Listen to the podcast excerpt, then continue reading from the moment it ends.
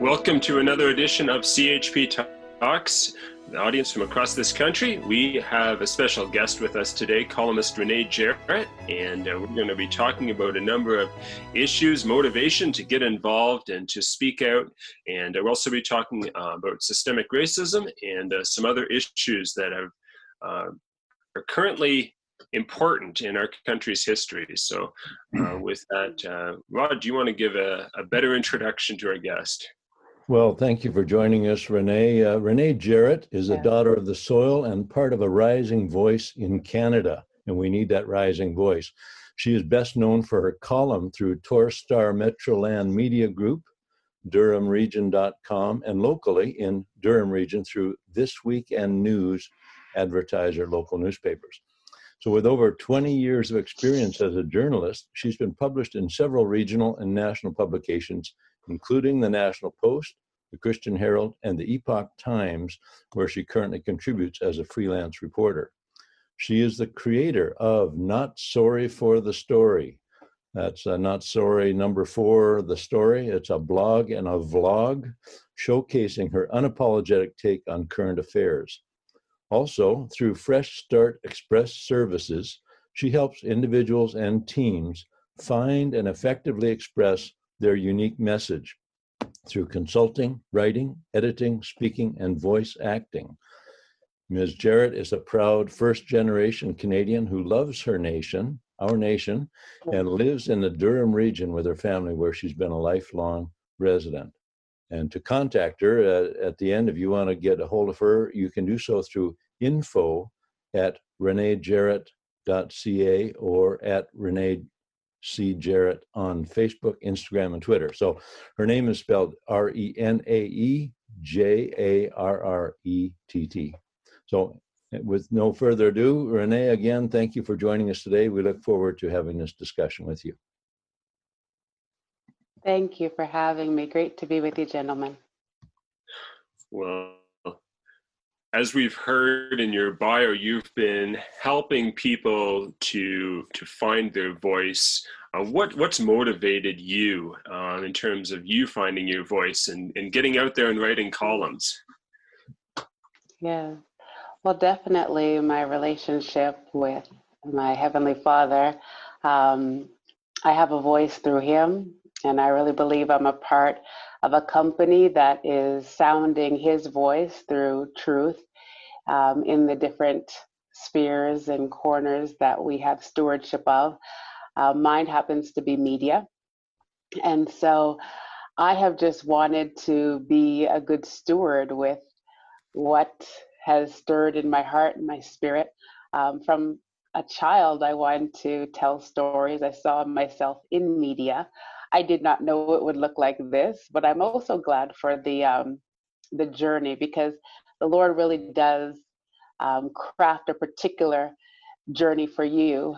Um, when I got into journalism, uh, went to school for it, I did not necessarily see myself doing the hard news stories, doing covering fires or accidents or murders or things like that. And so I just gave it up to Lord and said, Lord, I have the skill set that you've given me, um, the the gift of speaking as well. All of that stirring together, you know how it should be uniquely expressed. Um, it's a part of the good works that you prepared beforehand for me to walk in, and so I availed myself to Him, and um, yeah, so that's how I came to Steward. And I remember a few years ago just being encouraged um, in my fellowship to i remember receiving a particular word directly to me to say just write just write just write. And that was a time where i wasn't necessarily um, working with any particular team. I was freelancing. So i would see different issues in the news and just say you know what? I'm just going to write a letter to the editor. Um, and many times it was published. Now, yes, I have a background in journalism, but I was amazed that week after week it was being published because, you know, they're very strict with how it gets in, and of course, because of space. But um, I was thankful for the feedback, and that led to me just asking if they had space for a guest column. And here I am today.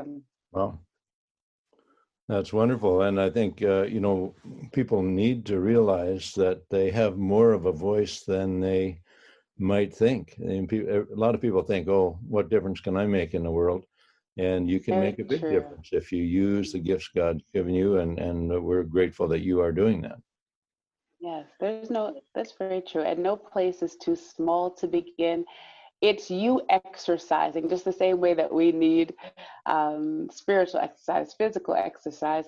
It's you exercising and say, I recognize that I have this um, and I want to use it. And in using it, it usually leads to others being encouraged. Um, I have countless um, replies from readers who say, you know, thank you for sharing what was on my heart. And so, again, when you stand up and be you, be you, you actually are representing many more who just didn't necessarily have the courage or didn't know how to say it. And so, yeah, it can, it, it's good when we are who we are supposed to be. Yes. amen. Well, you write columns that are influential. As you said, you don't write about current, you know, fires and tragedies, but you write about issues that have long-term implications um, and are and are really influential. I think um, where people are reading them. And um, what are some of the biggest and, and most important issues that you think you've written on um, that have gotten feedback? Okay. Well, the first one that comes to mind has to do with um, abortion. So I have I have written about that. Um, in fact, even on my Facebook page, I had posted that column that thankfully got past the gate. Um, I remember the first time I wrote one, and they said, you know, this really isn't an issue right now for us, so we're just going to pass on it.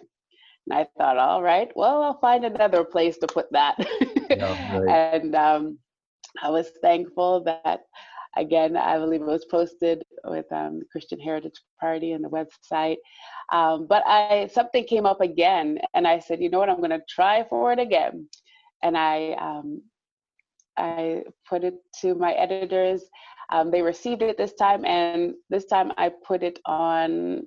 I usually put on um, my Facebook page, and that began a discussion back and forth with many who came.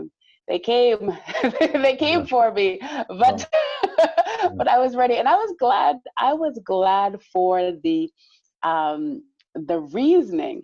Um, one thing about me, I don't, you know, I don't just say something just to say it. I appreciate the reasoning together, the discussion, which is really being lost in a generation. We have a way of posting something and just kind of saying to people, deal with it.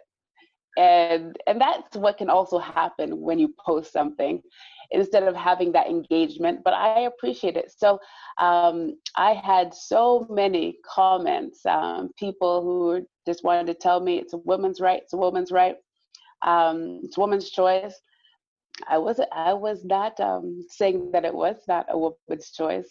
Uh, I was more saying let's look at the whole picture here, and we have um, unborn children that um, also have rights, and who's going to speak for them. And so, a couple of people who were really staunch and came strong against what was written um, actually left because we had back and forth exchanges actually left saying thank you i never i did not expect to kind of have a discussion Wow. with, with you and so yeah that was one of them Mhm. um, I, I do uh, also about Don Cherry, Don Cherry um, being fired. Yes, that was that was a hot one as well. Um, you know, we we have gotten to a place. I know you had um, an interview the other day about cancel culture, and it really is a shame that this is happening and this has been given credence because we are losing some of the um, the elders to this, um, some of the voices um, that did not just spring up overnight. Don Cherry is not, you know, new on the scene. Right. And there's a reason why he's still here. And um, even if you disagree with him, I think we have to know the context of a thing. It's so easy to quote um, people and just run with your own narrative and say, okay, let's just cancel that person. Mm-hmm. But in canceling them, you're also canceling a part of yourself if we're all Canadian and we're all a part of the same story. Yeah. Yes. Yes.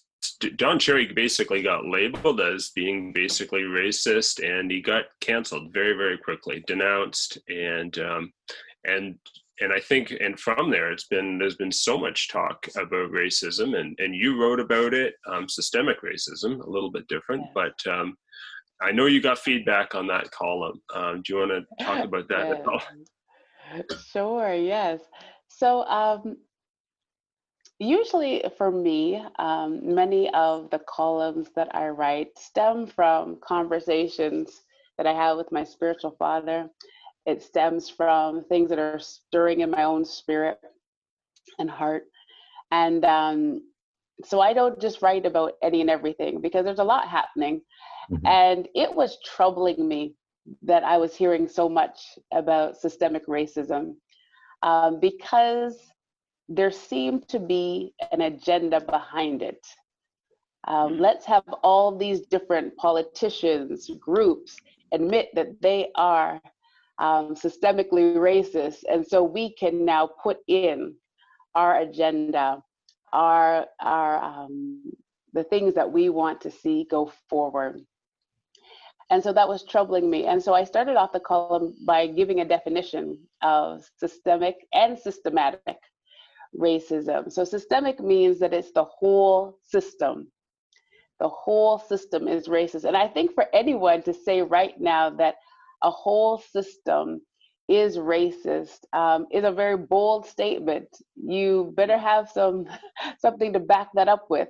Not just that we feel bad that um, certain things have taken place. Now, is there racism? Absolutely.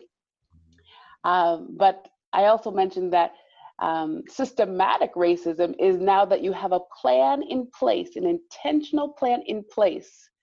Um, and I don't believe that either of these are true. We have racism now through different individuals, absolutely. As long as people will be on the planet, we will have these different types of things. They stem from sin. and yes, yeah, so we will we will have that aspect. But now to go after institutions, um, I just don't believe that that is the case. And I know, yes, I got feedback on on that. Um, I got feedback on that. And let me just also say that do we have historical systemic racism? Absolutely. We have it all throughout our history. history. We have it with the Indian Act. We have it with um, how we treated different groups that sought to come here, the Jewish people. Um, different, we have it all throughout. But right now, it just seemed to spring up through George Floyd, the incident there, right, um, with his life being taken. Um, and it's as though there was this push now that yes, we want you to admit. And in admitting, okay, so what does that bring about really? So yes, I had I had feedback from on the good side and on the other side as well. Um, yes, and I think it's probably it's probably one where I had the most malicious um, mm-hmm. comments and uh, from a couple who were just like, and it's funny to me that in you trying to make your point, you must be so vile about it. And again, that goes back to my point of I don't think we know we've lost now um, how to just say say our opinion and still honor people. Hmm. And so well, that yeah, is important. What uh, you know, it occurs to me that this uh, racism, you know, that does exist. The as you point out. I mean, it's a it's a flaw in the human uh, person person uh, the, our uh, sinfulness, and it's yes. the depersonalization, dehumanization of another group. And I, I, thought the other day about you know we visited one time uh, in uh, Croatia and, and we saw where you know there was a, uh, there's a, a street in the city of Zagreb called Blood Bridge and on both sides you know the the they said that uh, blood used to run down there and those were people that looked just like each other but in the course mm. of uh, you know the loyalties family and clan loyalties uh, they had killed each other for centuries uh, in spite of looking you know there wasn't you couldn't really call it racism but it was an ethnic or a tribal kind of uh, hatred.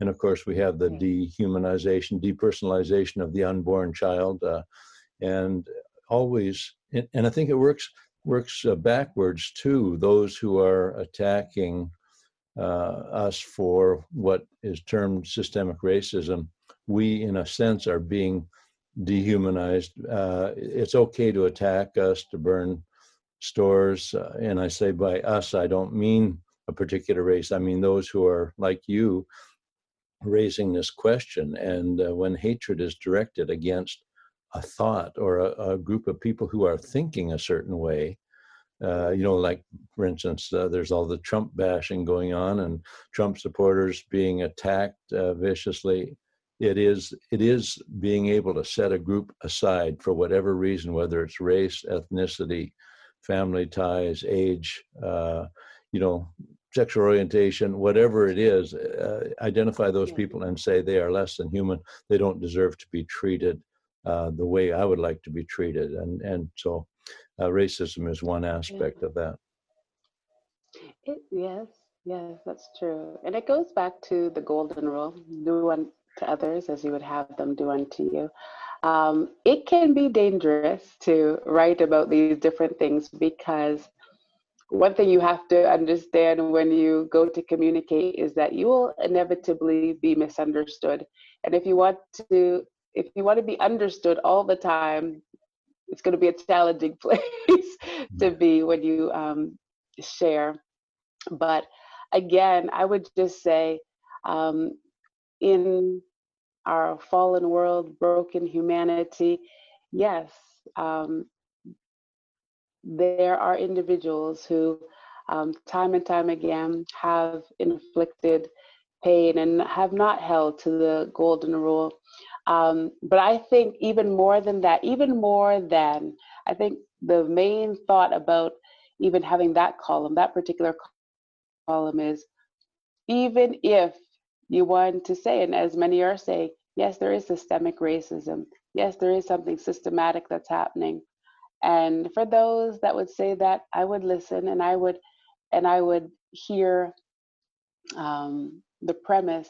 But even more than that, even if we were to say yes, what how can we move forward from this? I find that something wants to continually lock us into pain. Right. Lock us into other people's pain as well and not have us have a heart of hope to even see the great things that are happening in humanity, how mm-hmm. far we have come, and also to see beyond the things that seemingly make us different.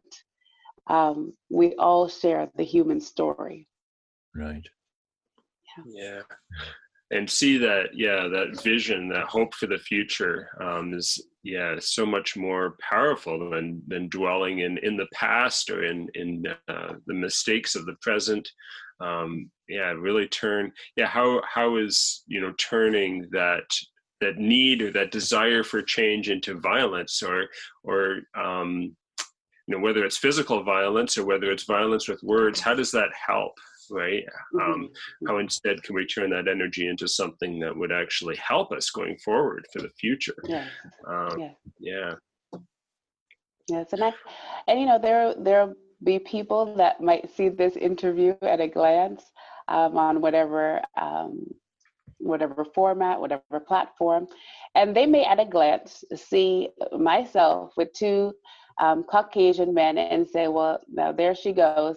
And um, and all the different names um, and and wanting now to say a position but really again this might be a fact but this is not for me my premise is a different reality. So I see here that I'm having a conversation with my fellow Canadians and um, yeah, two brothers in the Lord.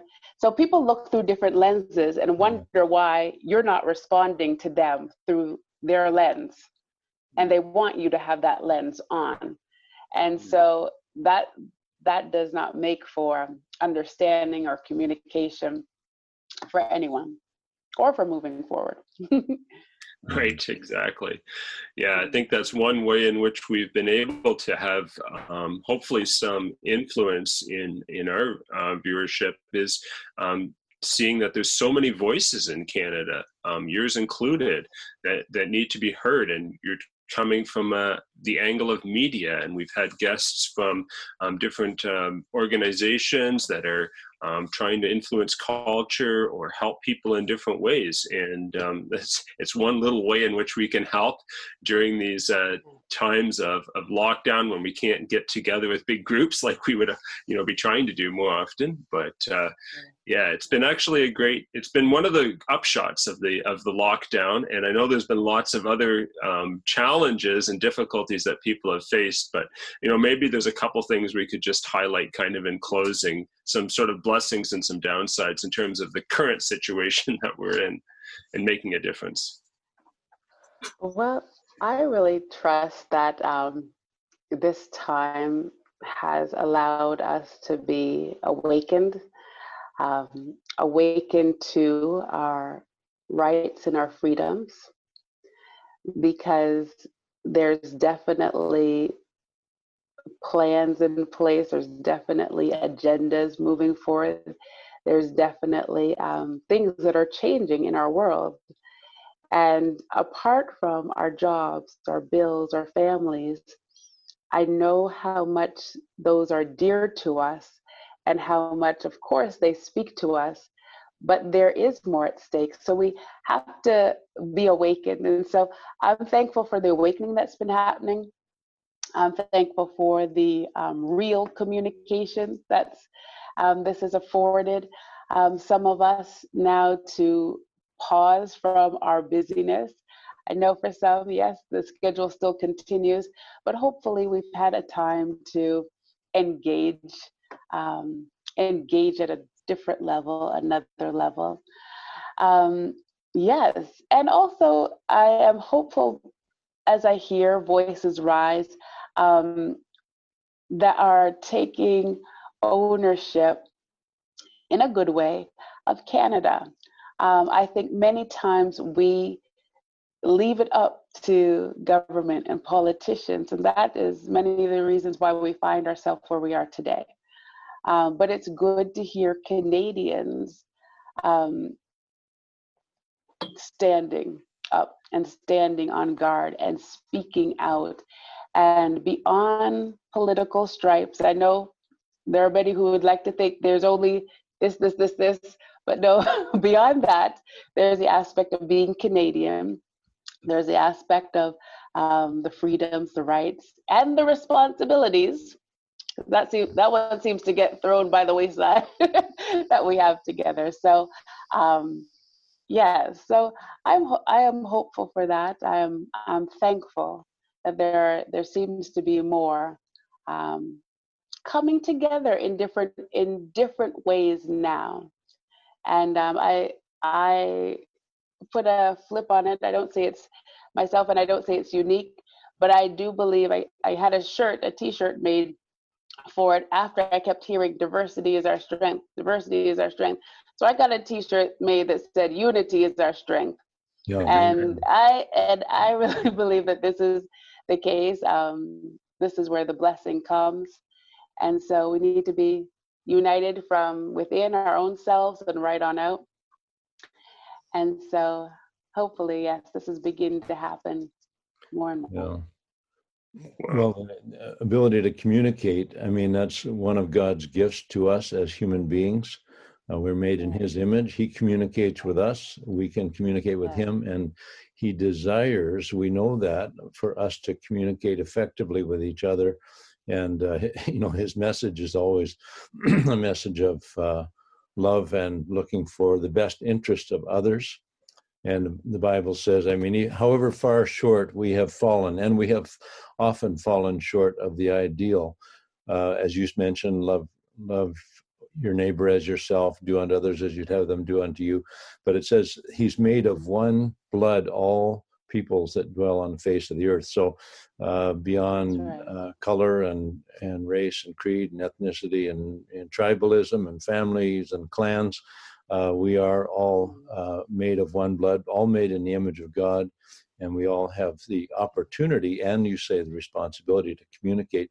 And you mentioned being a voice, and certainly we often use the phrase, we are the voice for the unborn, because they have not yet uh, come to the place where they can speak for themselves. So we must speak for them and for the upcoming generations yet to be born. Yeah.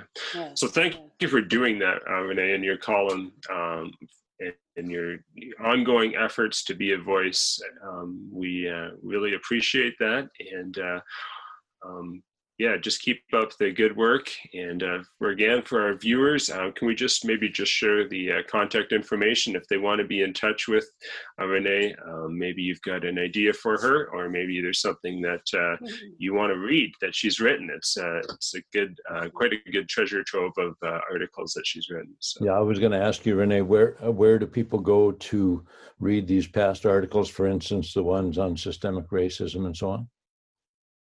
Sure, you can go to durhamregion.com and in the search bar, you can just put my name and all the articles will come up. Um, the YouTube channel, Not Sorry for the Story, you can just type that in as well as the blog. And so, yeah, they're both there, and you can find both as well if you follow me or um, on Facebook or Twitter Instagram, you'll see most of those posts as well. So, yes. Wonderful. Well, thank you. There's, I'm sure, uh, a wealth of uh, knowledge and wisdom there and a perspective that people will benefit from. They take the time to go to uh, read your past articles. And thank you so much for taking the time to be with us this morning. Thank well, thank you so much. And uh, we also thank all of our listeners, viewers who have uh, stayed with us. And uh, if you're not yet a member of CHP, we do encourage you to go to chp.ca and uh, join as a member. And uh, if you um, haven't liked us on Facebook, go ahead and uh, we've got our Facebook page and we're on several other social media platforms as well. So we hope to see you again for another edition of CHP Talks next week and God bless you all. Thank you. God bless you.